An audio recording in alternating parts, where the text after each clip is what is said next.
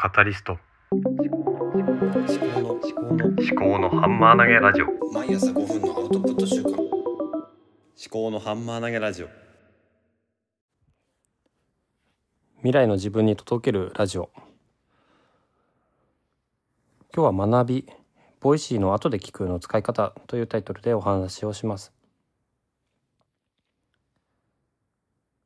Voicy という音声コンテンツのアプリがあります。気になる番組が多くてどんどんフォローしていったんですよね。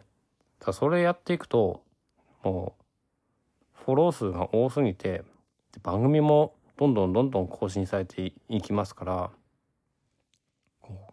まあ要するに耳が足りない聞ききれないという状況になってました。なので、まあ、フォローを結構外したりとかしてちょっとうんなんていうかね Voicy のスリム化を図っていたわけなんですけども。それはそれでねやっぱりこう気になるパーソナリティっていうのがいるのでなんだろうなそのどんな情報が流れてくるのかどんな誰がどんな配信をしているのかっていうのは、まあ、キャッチした上で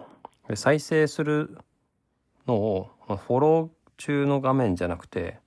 後で聞くの画面にしようかなと思って今ちょっと試しにやってるんですよね。本当は私としてはその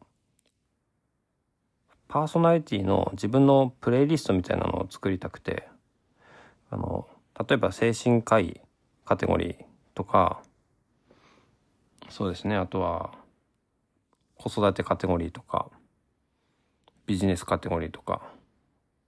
とはなんだろうな。お金の知識のカテゴリーとかそういうのでなんかパーソナリティのプレイリストみたいなのを作ってそのパーソナリティのグループの最新話からどんどん他のなんだなそのグループの最新話を順番に再生できるとかそういうふうにしたいなと思うんですけども。まあさすがにそれって多分プログラム的に結構難しいのかなって思うんですよね。まあツイッターのリストみたいな感じなんですけどもまあそれはちょっと自分でできることではないので一旦諦めるとしてじゃあ自分が聞くものの優先順位付けとかそういうのどうしようかなって思った時に後で聞くっていう、まあ、機能があってそれをほとんど私あんまり使ってなかったんですよね。ま、今まで使ってた場面としては、まあ、フォローしているパーソナリティが誰かとコラボして前編後編に分かれてるっていう時にそれをこのコラボ相手をフォローまではいかないけど聞きたいっていう時に後で聞くを使って順番に聞いたりとかしてたんですよね。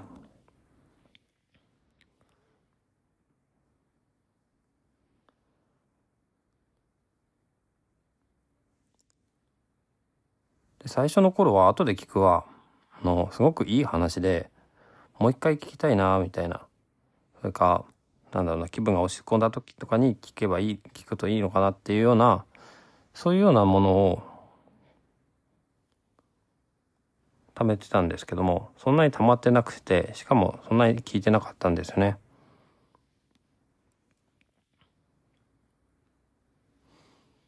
まあそういうものも取っといてなおかつ今再生したいものっていうのを後で聞くに入れて上から順番に再生していけばいいのかなっていうふうに今考えてるところなんですね。で聞いた中で「いいね」をつけたりしてでもう聞き終わったやつは後で聞くから外してで何を聞いたかっていうのは再生履歴っていう画面があるので再生履歴を見ていけば何聞いたんだなっていうのは分かりますよね。でどんな放送がいいね良かったのかなと思ったやつはいいねをつけておけばいいと思うんですよ。いいねの付け方がまあ大きく2つに分かれると思うんですけどもその、ブックマーク的に要するにまあ後で聞くのような形でつける場合とパーソナリティを応援するためにつけるっていう場合があると思うんですね。で、まあ、パーソナリティを応援するためにつける方が、 Voicy の文化的にはいいのかなと思うんですけども、まあ、自分の使い方としては、そうだな。やっぱでもパーソナリティの応援はしたいんだよな。だから本当に良かった配信とかは、そうですね。まあコメントを残したりとか、何かしらこう別な方法で自分の中に取っておくか。まあ後で聞くにそのまま入れておくっていう手もありますよね。うん。まあもう一回聞くっていうよりかは、その場で自分が何かを学び取ったとか感じたことっていうのを、うん、コメントとか、ツイッターとかでアウトプットしておくっていうのは、いいのかなと思いますね。後で聞くなんて思っても結局聞かなかったり忘れてたりしますからね。まあ、そんなことで、今ちょっと Voicy の聞き方、使い方の運用について考えているところでした。他の人がどういうふうに使ってるかっていうのも結構気になるなっていうところですね。ではまた。